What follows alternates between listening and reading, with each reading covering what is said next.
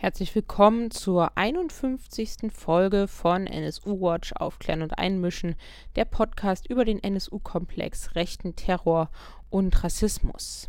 In dieser Folge blicken wir erneut nach Frankfurt, denn in der letzten Woche hat dort sozusagen die zweite Woche mit dem dritten, vierten und fünften Prozesstag der Verhandlungen gegen Stefan Ernst und Markus Hartmann stattgefunden, in dem Prozess um den Mord an Walter Lübcke und den rassistischen Angriff auf Ahmad E. Dieses Mal habe ich mich mit Hanning Vogt zusammengesetzt. Er ist Journalist bei der Frankfurter Rundschau und arbeitet schon lange zu den Themen der extremen Rechten und auch zu rechten Terror, NSU-Komplex und beobachtet eben den Prozess in Frankfurt. Und wir haben zurückgeblickt auf den dritten und vierten Prozesstag, denn wir haben uns am 3.7., am Freitag morgens, das werdet ihr auch gleich hören, eben zusammengesetzt, um auf die Tage zurückzublicken. Ich nehme jetzt auf am Samstag, den 4.7. und werde dann nach dem Gespräch mit Hanning Vogt, also zum Ende der Podcast-Folge, nochmal erzählen, was dann gestern an dem Prozesstag am 3.7., dem 5 Prozesstag eben passiert ist. Der Prozess in Frankfurt beginnt damit, dass es sehr, sehr viel um die Täter geht, insbesondere um den Hauptangeklagten Stefan Ernst, weil der Richter eben damit anfängt, nicht beispielsweise die NebenklägerInnen der Familie Lübcke als erstes zu hören, sondern die Geständnisse von Stefan Ernst, die auf Video aufgezeichnet wurden, komplett zu zeigen. Das sind einmal viereinhalb Stunden, vier Stunden und sechs Stunden, also insgesamt drei Videos, die da eben bis jetzt zu sehen waren. Das war es dann auch an den Videos und das heißt, auch diese Folge Folge, so wie die letzte Folge zum Prozess in Frankfurt, wo ich ja mit Martin Steinhagen und Sonja von NSU Watch Hessen gesprochen habe, drehen sich auch sehr stark um diesen mutmaßlichen Täter und auch um seine Perspektive. Wir brauchen ja eigentlich keine Geständnisse von Neonazis, um ihre Taten zu verstehen, um ihre Taten einordnen zu können. Gerade bei dem Mord an Walter Lübcke wissen wir sehr viel über Stefan Ernst und Markus Hartmann, auch durch jahrelange Antifa-Recherche, dadurch, dass sie jahrelang in der freien Kameradschaftsszene auch aktiv waren, gibt es alte Fotos, es gibt aktuelle Fotos aus den letzten Jahren von den beiden auf AfD-Aufmärschen. Das heißt, wir können das ideologisch auch einordnen, ohne dass Stefan Ernst uns das erzählt.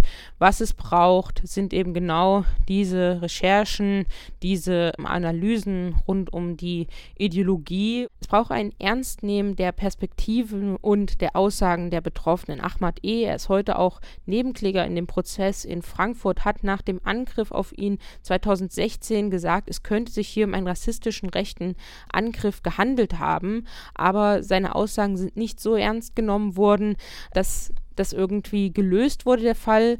Dieser Angriff wird erst jetzt Stefan Ernst zugeschrieben und durch ein Ernstnehmen dieser Perspektive, durch ein Ernstnehmen dieser Aussage, hätte eigentlich damals schon Stefan Ernst als Täter ermittelt werden können, weil er hatte das Tatwerkzeug zu Hause, wie es sich eben jetzt herausgestellt hat. Das ist nicht getan worden und auch das ist wieder ein Baustein dessen, wie der Mord an Walter Lübcke hätte verhindert werden können.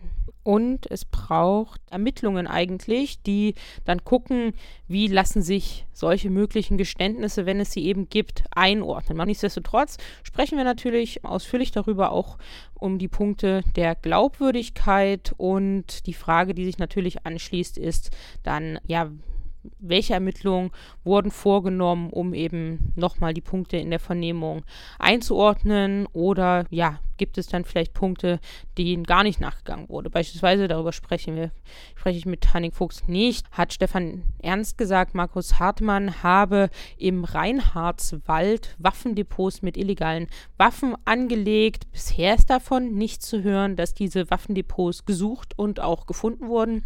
Vielleicht ist das passiert, das wissen wir nicht, aber genau diese Dinge wären eben wichtig. Und wenn sich die Behörden aber mit so einer Einzeltätertheorie zufrieden geben, die vor allen Dingen Stefan Ernst in seinem ersten Geständnis angeboten hat. Wenn man das dabei belässt, dann wird der Mord nicht in das politische Feld der extremen Rechten, in das Feld der rassistischen Rechtmobilisierung der letzten Jahre eingeordnet, wo er eben hingehört. Genau, also deswegen jetzt erst einmal das Gespräch mit Hanning Vogts.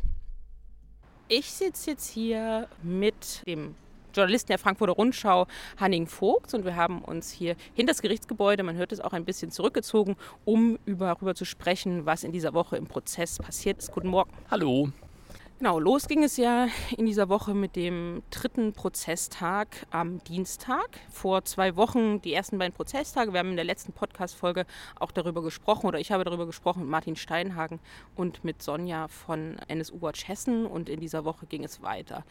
Vielleicht magst du erstmal anfangen, was am Dienstag passiert ist und was wir diese Woche im Prozess gesehen haben, um einfach mal hier ein bisschen in die Woche reinzukommen. Ja, das kann ich machen. Also, mh, mm, am Dienstag und am gestrigen Donnerstag gab es eben bisher zwei Prozesstage in dieser Woche.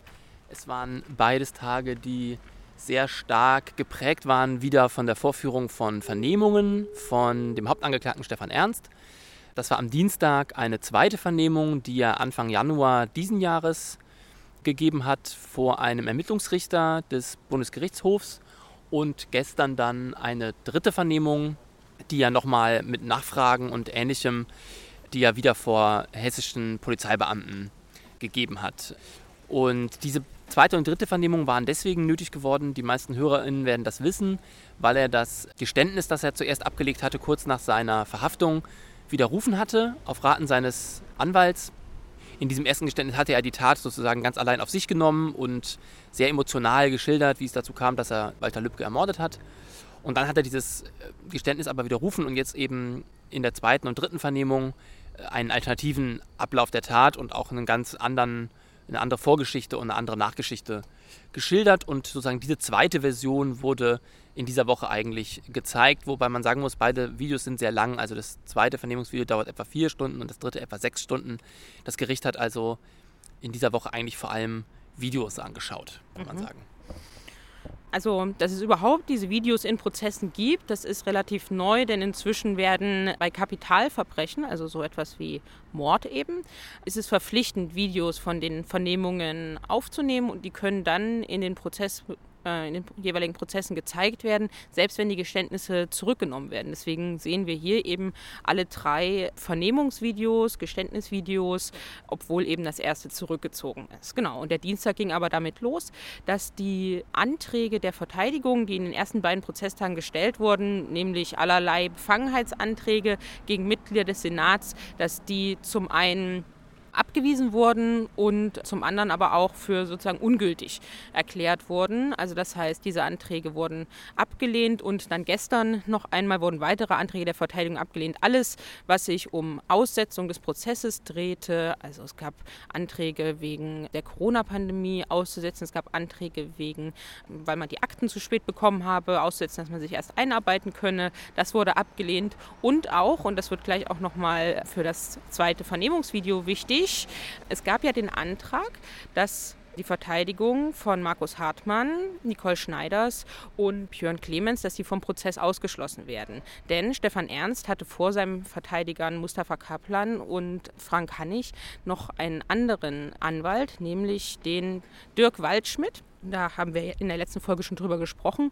Und der hat ihn ja, zu seinem ersten Geständnis offenbar geraten. Da gibt es unterschiedliche Versionen. Da kommen wir gleich nochmal zu. Jedenfalls gab es dann ein Verfahren gegen den Rechtsanwalt Waldschmidt. Und da hat ihn Nicole Schneiders vertreten. Und das Argument der Verteidigung von Stefan Ernst war, dass die jetzt ja, dass der Hartmann und die Verteidigung eben mehr Wissen von dem Waldschmidt bekommen hätten. Und auch dieser Antrag wurde abgelehnt.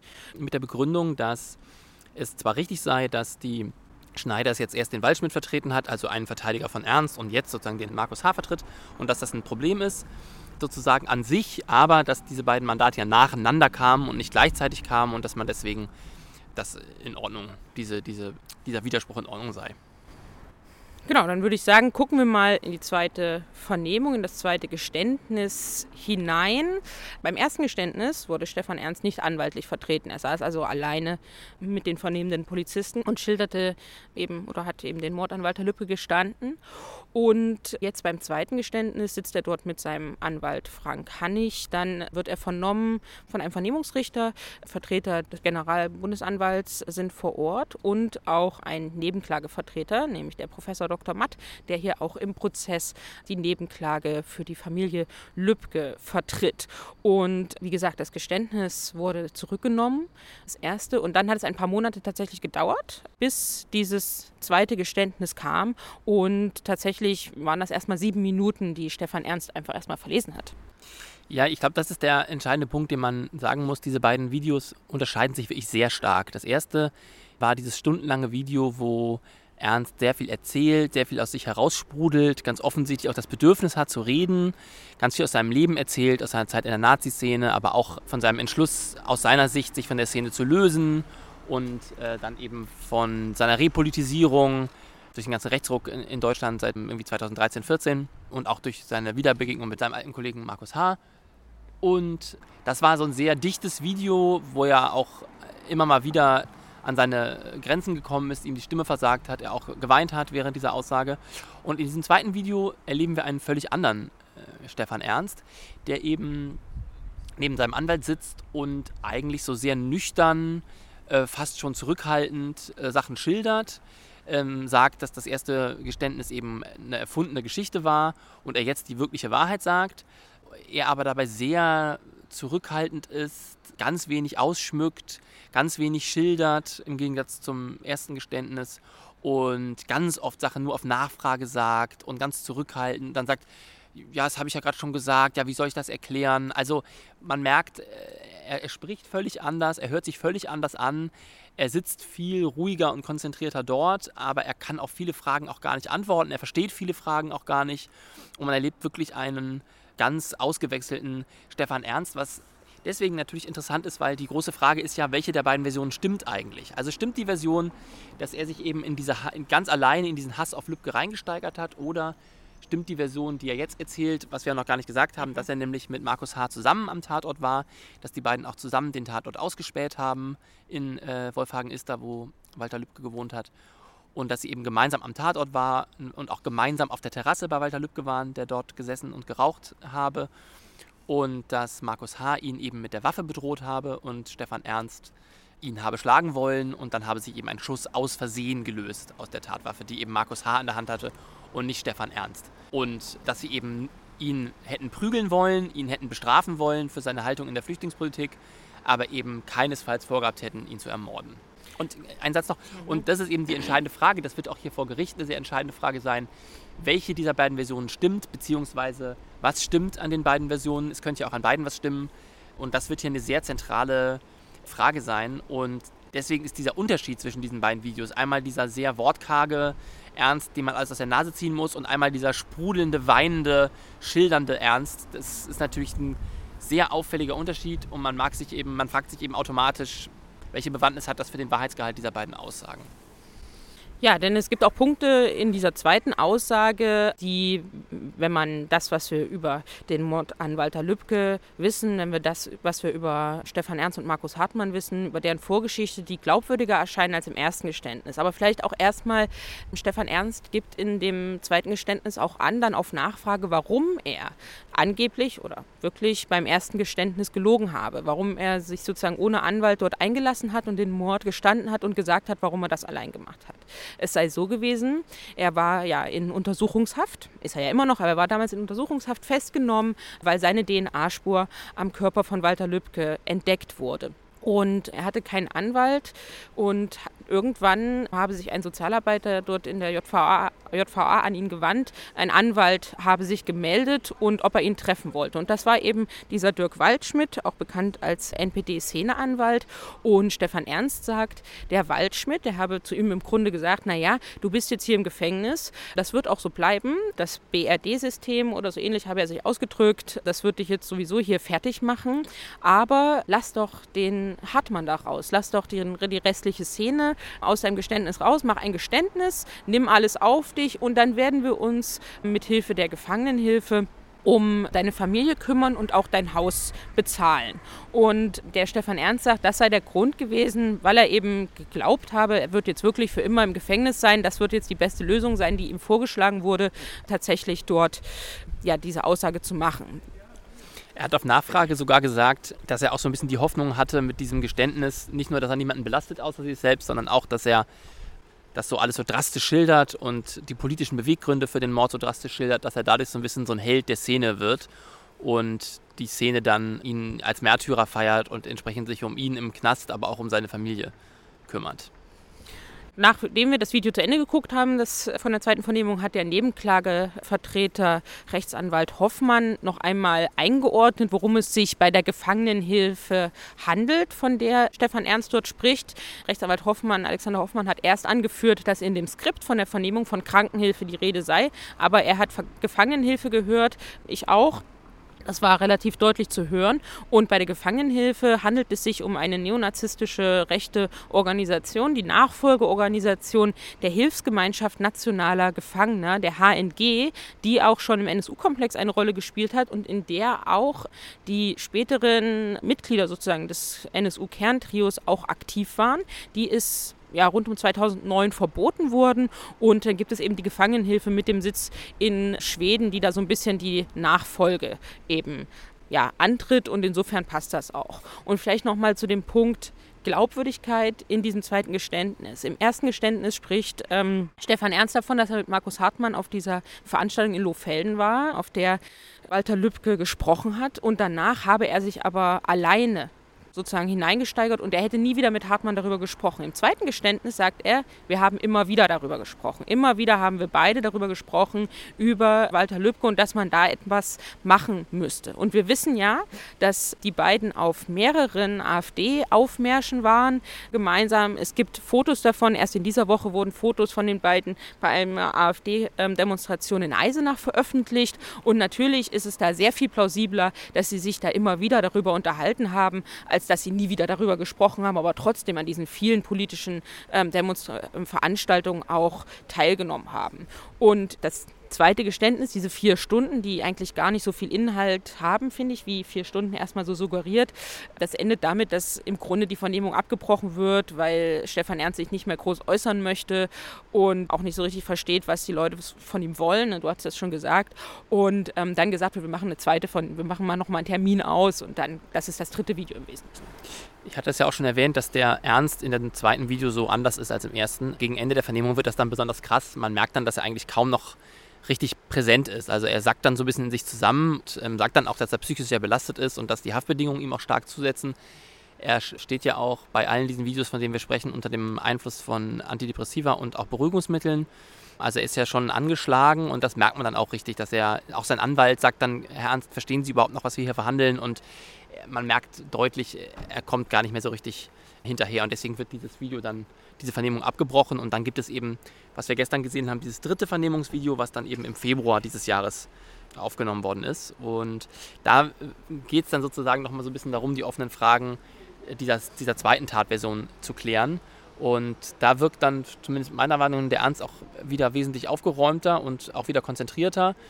Und da ging es dann über weite Strecken um, um sehr, sehr kleine Details, also so Abläufe, wer hat wann genau wo gestanden, wo hat das Auto geparkt, welche Straße war das genau, welche Uhrzeit war das genau, also viele Sachen zum, zum Tatabend, die man jetzt hier vielleicht nicht alle referieren kann. Aber wie ich fand, es gab schon durchaus auch wieder spannende Sachen. Und den Hauptpunkt, den ich gestern in diesem dritten Video am spannendsten fand, war, dass der äh, Ernst eben sehr deutlich geschildert hat, wie groß er den Einfluss von Markus H hält oder wie, wie wichtig er den einschätzt. Dass da alles stimmt, ist eine andere Frage, aber die Schilderung war deutlich so, von dem Markus H. Kam, kamen die politischen Inhalte, von Markus H. kam die Idee, sich Threema zu installieren, um einigermaßen sicher chatten zu können. Von Markus H. kam die Idee, zu dieser Veranstaltung in Lohfelden zu gehen. Markus H. habe auch immer wieder das Thema Walter Lübcke angesprochen. Markus H. hat ihn ja auch damals in seinen Schützenverein mitgebracht. Also es wird so ein bisschen, in dieser Schilderung kam es so ein bisschen so vor, das Mastermind hinter all dem, was da passiert, ist eigentlich nicht Ernst, sondern Markus H. Und Ernst hat auch geschildert, dass er sich Markus H. immer so ein bisschen unterlegen gefühlt hat, weil der so viel historisches Wissen habe und politisches Wissen und so viel Überblick über die politische Lage. Und es klang so ein bisschen die ganze Zeit so, als habe sich Ernst eigentlich eher so ein bisschen als Anhängsel von Markus H. selber gesehen.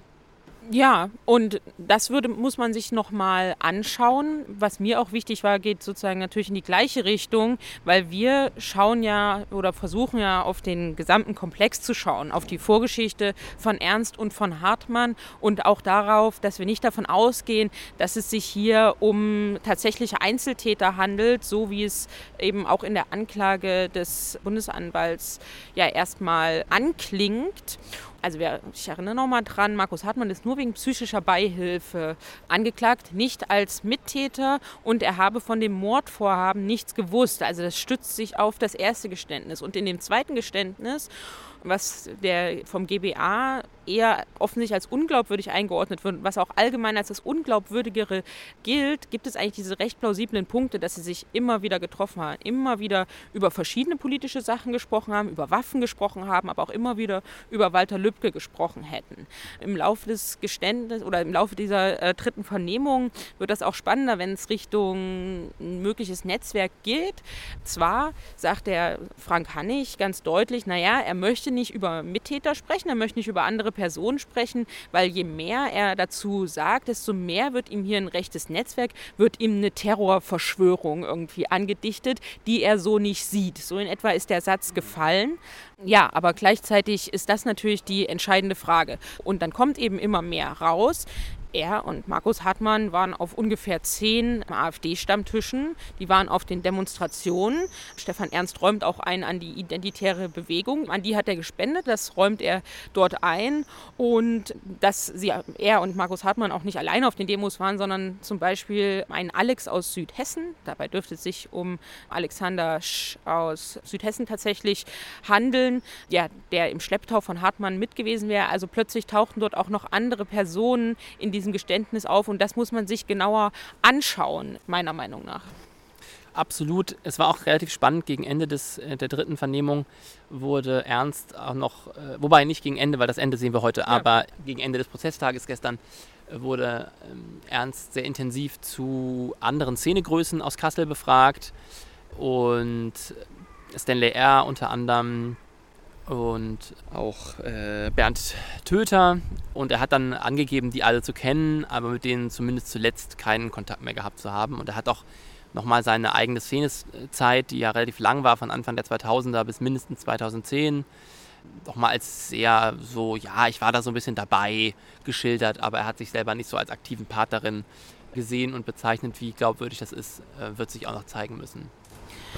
Ja, aber also ich finde es wirklich problematisch, dass dieses, der zweite Teil sozusagen seines Geständnisses nach dem ersten Geständnis so stark vom Tisch gewischt wird, als das Unglaubwürdigere, nur weil er anwaltlich vertreten ist, weil er was vorliest und so weiter und so fort. Weil eigentlich gerade dieses dritte Vernehmungsvideo, was wir gesehen haben, wirft eigentlich den Blick darauf und, und, und weitet so ein bisschen den Blick auf den Mord und rückt ihn auch in ein politisches Feld. Plötzlich wird viel klarer, welchen Umfeld sich Stefan Ernst bewegt hat. Und es passt auch, also ne, wenn wir nur seine Aussage haben, und es passt eben auch zu dem, was wir wissen, was herausgefunden werden konnte, was recherchiert wurde in den Monaten nach dem Mord an Walter Lübcke, die Fotos, die gefunden werden konnten in Antifa-Archiven von den beiden auf verschiedenen Rechten aufmärschen. Das passt eben alles zueinander und deswegen können, kann dieses zweite Geständnis und die Vernehmung nicht einfach als unglaubwürdig komplett vom Tisch gewischt werden, weil das passt natürlich zu dem,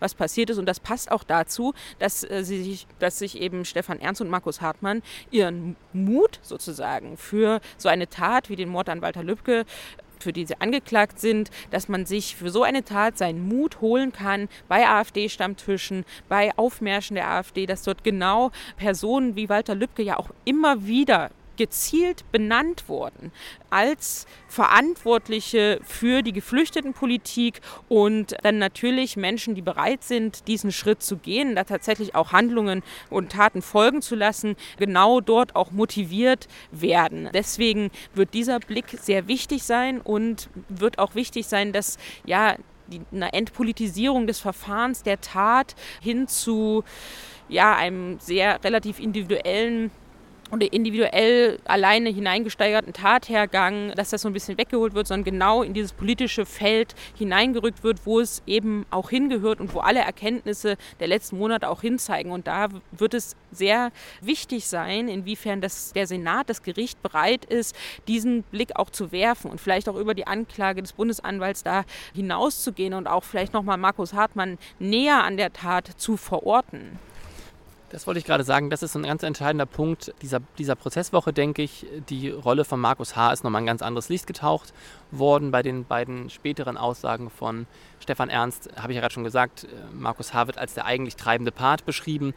Stefan Ernst hat sogar äh, gestern in dem dritten Video nochmal gesagt, dass Markus H. sogar zwischendurch vorhatte, eine Kamera gegenüber des Hauses von Walter Lübcke zu installieren, um ihn auszuspionieren, aber vielleicht sogar eine mögliche Tat filmen zu, um die, zu können, um die später ins Internet stellen zu können. Das haben sie dann letztlich, hätten sie dann letztlich verworfen, weil das zu gefährlich gewesen, äh, ihnen zu, äh, zu gefährlich erschienen sei. Aber wie gesagt, die, die Rolle von Markus H. ist hier sehr stark gemacht worden an den letzten beiden Prozesstagen. Und es wird natürlich auch sehr interessant sein zu sehen, wie die Verteidigung von Markus Hart damit umgeht, weil das ist denen natürlich überhaupt nicht recht.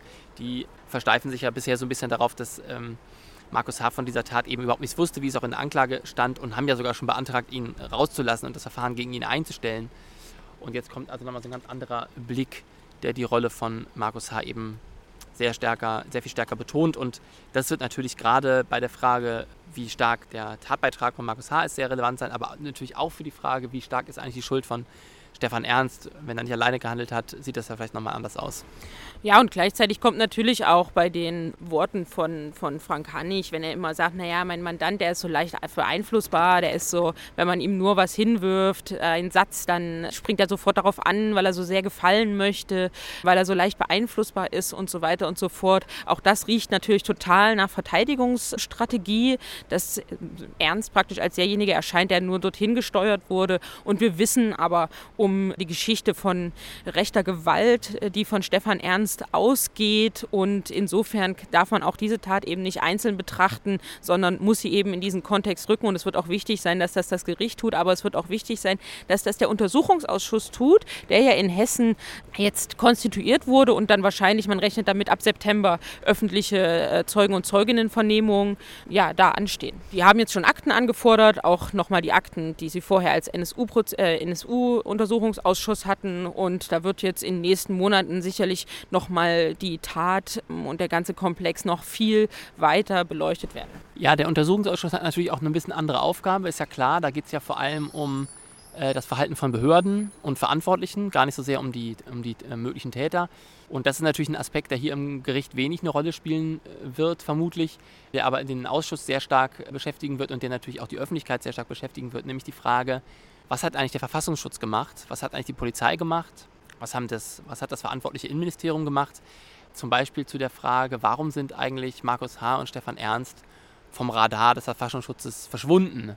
Und sind sie das eigentlich wirklich? Weil das ist ja bisher das, was wir hören von, der, von den Behörden, dass ab 2009, 2010 die beiden nicht mehr als aktive Neonazis geführt worden seien und dementsprechend fünf Jahre später äh, also auch die Akte gesperrt worden sei für den täglichen Umgang im äh, Landesamt für Verfassungsschutz und dass man deswegen die beiden eben nicht mehr auf dem Schirm gehabt habe. Und da stellt sich tatsächlich die Frage, wie das sein kann, weil die beiden ja weiterhin aktiv waren und äh, weiterhin auch mit rechten Strukturen zu tun hatten. Und ein großer Punkt, der zuletzt aufkam durch journalistische Recherchen, war ja auch, dass äh, als Markus H. 2015 äh, vor Gericht erstritten hat, dass er weiterhin einen Waffenschein haben darf, da spielte äh, eine Rolle, dass der Verfassungsschutz keine Erkenntnisse über ihn weitergeleitet hatte an das Gericht, also dass er als Extremist bekannt ist. Äh, und das sind alles so Fragen, äh, Fragen die werfen natürlich gro wieder große Fragezeichen auf nach der Arbeitsweise des Verfassungsschutzes und nach, ja, nach der Sinnhaftigkeit einer Behörde, die so arbeitet. Und das sind alles Dinge, die den Ausschuss dann intensiv befass, äh, beschäftigen werden. Mhm. Und das hat gestern aber auch nochmal eine kurze Rolle gespielt, weil Stefan Ernst gesagt hat, auf diesen Waffenbesitzkarten, die sich Markus Hartmann da erstritten hat, hat er Waffen eintragen lassen, die er aber Ernst zum Üben überlassen hat. Also das wird auch alles auch nochmal zu klären sein. Ja, ähm, vielen Dank. Wir gehen jetzt gleich mal hier rein ins Gericht und gucken uns den dritten Prozesstag in dieser Woche an. Das heißt, gleich steht an das, die letzte Stunde des Videos, was wir gestern angefangen haben, und Urkundenverlesungen. Und der Richter hat gestern schon angekündigt, wie es weitergehen soll, seiner Vorstellung nach. Mal gucken, ob das klappt. Und zwar wird sich ja Stefan Ernst nochmal einlassen, also noch vor Gericht. Ausführlich soll es wohl passieren, wenn auch schriftlich, so angekündigt von der Verteidigung. Der Richter hätte das gerne Ende Juli, Anfang August. Mal gucken, ob das so stehen bleibt. Und es wurden schon mehrere Polizeizeugen und Zeuginnen benannt, die gehört werden sollten. Außerdem soll der Nebenkläger, der Sohn von Walter Lübcke, schon einmal als Zeuge aussagen. Genau, und wir können sagen, jetzt ist der fünfte Prozesstag und inzwischen ist die Lage vor Gericht hier so, dass man zu relativ normalen Zeiten sich anstellen kann und auch noch Plätze bekommt. Das heißt, wenn ihr den Prozess auch einmal besuchen oder beobachten wollt als BesucherInnen, es gibt 18 Plätze, die dafür zur Verfügung stehen. Man stellt sich also früh in die Schlange und bekommt dann eben je nach Erscheinen eine Nummer und inzwischen ist auch genug Platz, um sich hier einmal den Prozess anzusehen. Man sollte allerdings jetzt, glaube ich, nicht, nicht viel später als 8 Uhr kommen. Aber man muss jetzt nicht mehr um halb fünf kommen, wie das am Anfang war, äh, oder um fünf, sondern wenn man um 8 da ist, hat man ganz gute Chancen reinzukommen, glaube ich. Zumindest jetzt an diesen Tagen. Wie das dann ist, wenn der äh, Ernst aussagen sollte, ist nochmal eine andere Frage. Ja, das ist klar. Bei den Tagen, wo so, so etwas passiert, da wird man sich früh anstellen müssen. Aber wie gesagt, wer den Prozess einmal besuchen möchte, beobachten möchte, hier vielleicht auch ja, in, also als solidarische Menschen mit der Nebenklage sozusagen den Prozess einmal beobachten möchte, so wie das in München im Prozess, beim NSU-Prozess eben zum Glück häufig auch passiert ist. So langsam ist das auch absolut hier möglich. Ja, vielen Dank, Hanning Vogt, und gern ein weiteres Mal hier wieder. Sehr gerne.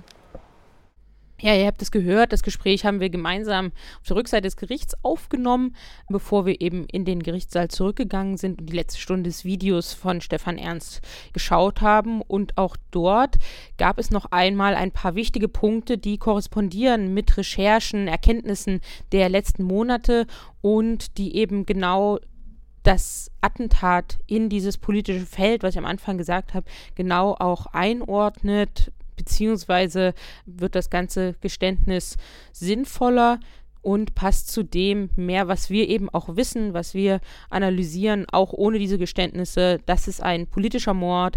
Wir denken nicht, dass Stefan Ernst ein Einzeltäter ist und in diesem Geständnis sind dann auch mehrere Namen aufgetaucht und die jahrelange Einbindung von Stefan Ernst in die extreme Rechte wurde eben gerade in dem letzten Teil des dritten Vernehmungsvideos sehr deutlich. Er hat da über zahlreiche Kontakte gesprochen und wurde auch von seinem Anwalt befragt, ob er denn mal einen Verdacht hatte, beziehungsweise ob andere den Verdacht hatten, dass Markus Hartmann ein V-Mann gewesen sein könnte oder sein könnte. Und dazu hat Stefan Ernst gesagt, ja, in der gemeinsamen Anti-Antifa-Zeit, da habe es den Verdacht gegeben, Markus Hartmann sei ein V-Mann.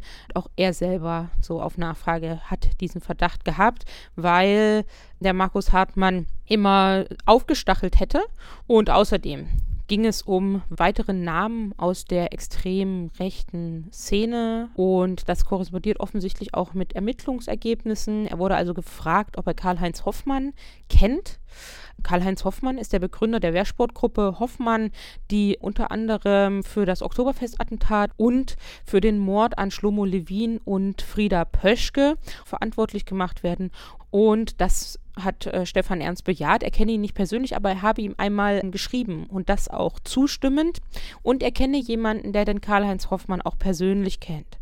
Dann hat er erzählt, dass er aus der Kasseler Neonazi-Szene den Christian W. kenne und auch seinen Bruder Benjamin Gärtner. Benjamin Gärtner kennen wir schon aus dem NSU-Komplex. Er ist nämlich der V-Mann oder einer der V-Männer aus der extrem rechten Szene, die von Andreas Temme geführt wurden. Andreas Temme, Mitarbeiter des Verfassungsschutzes, V-Mann-Führer, unter anderem in der extrem rechten Szene, der am Tatort war, als der NSU Halit Yozgat ermordet hat. Und bis heute ist seine Rolle dort eben absolut unklar, auch weil er ja seit Jahren alle Ermittlungen und Gremien eben anlügt. Also, und diesen Benjamin Gärtner gab Stefan Ernst eben auch anzukennen.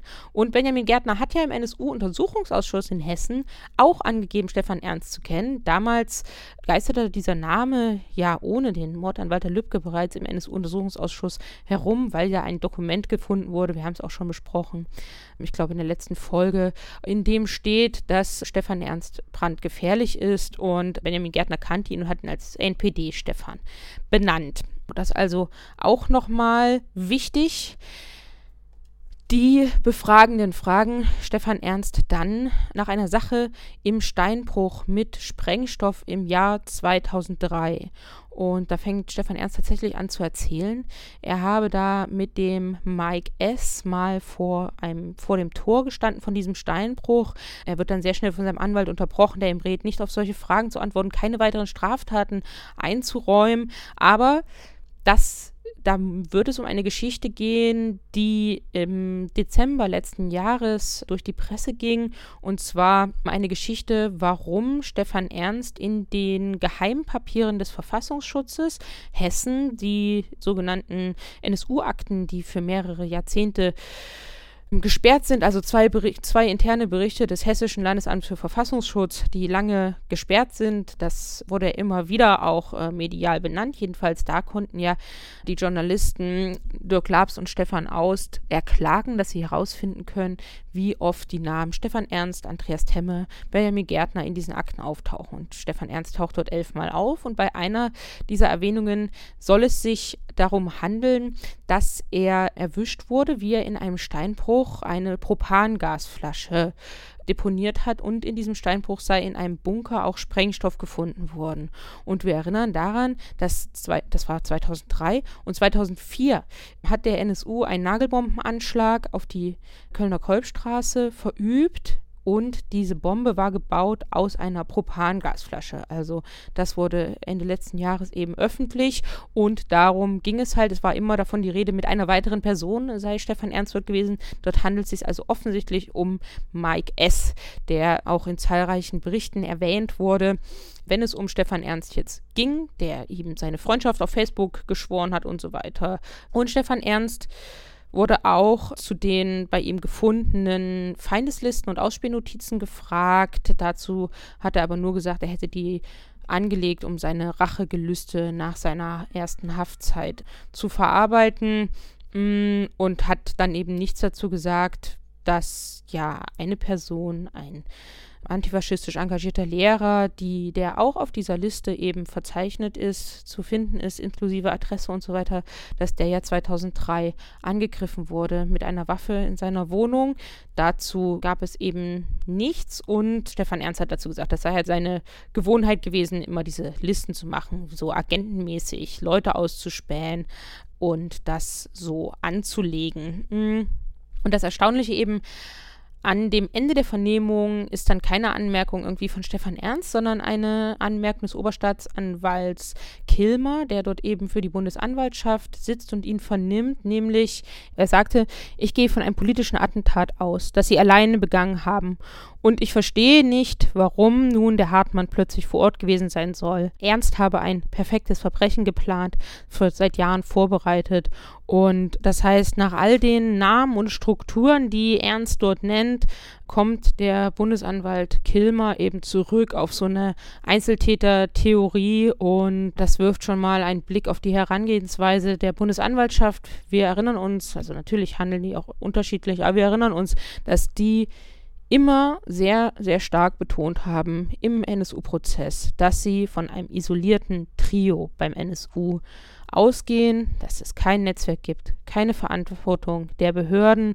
Sie haben es immer wieder betont, haben diese Trio-These vorangetrieben, die überhaupt nichts mit Rechercheergebnissen von Antifaschistinnen, von Journalistinnen, von den Untersuchungsausschüssen zu tun hat. Und es stellt sich natürlich die Frage, machen Sie hier etwas Ähnliches in dem Prozess rund um den Mord an Walter Lübcke und den rassistischen Angriff auf Ahmad E. Am 27.07. soll der Prozess fortgesetzt werden. Bis dahin hat der Richter über 30 Schriftstücke ins Selbstleseverfahren gegeben. Das heißt, es wurden dann doch keine Urkunden verlesen, sondern das sollen die Verfahrensbeteiligten selber tun. Viele Urteile gegen Stefan Ernst, Durchsuchungsvermerke und so weiter. Das wird also der Öffentlichkeit dann dort nicht zugänglich. Das wird nicht mündlich eingeführt. Das könnte problematisch werden. Mal sehen, wie sich das weiterentwickelt, weil das gehört natürlich untrennbar zu dieser Tat dazu. Was ist die Vorgeschichte von Stefan Ernst? Was ist die Vorgeschichte von Markus Hartmann? Und das sollte dann nicht ausgespart werden. Aber vielleicht wird es ja noch in Beweisanträgen eine Rolle spielen oder eben durch Zeugen und Zeuginnenbefragung. Das werden wir sehen.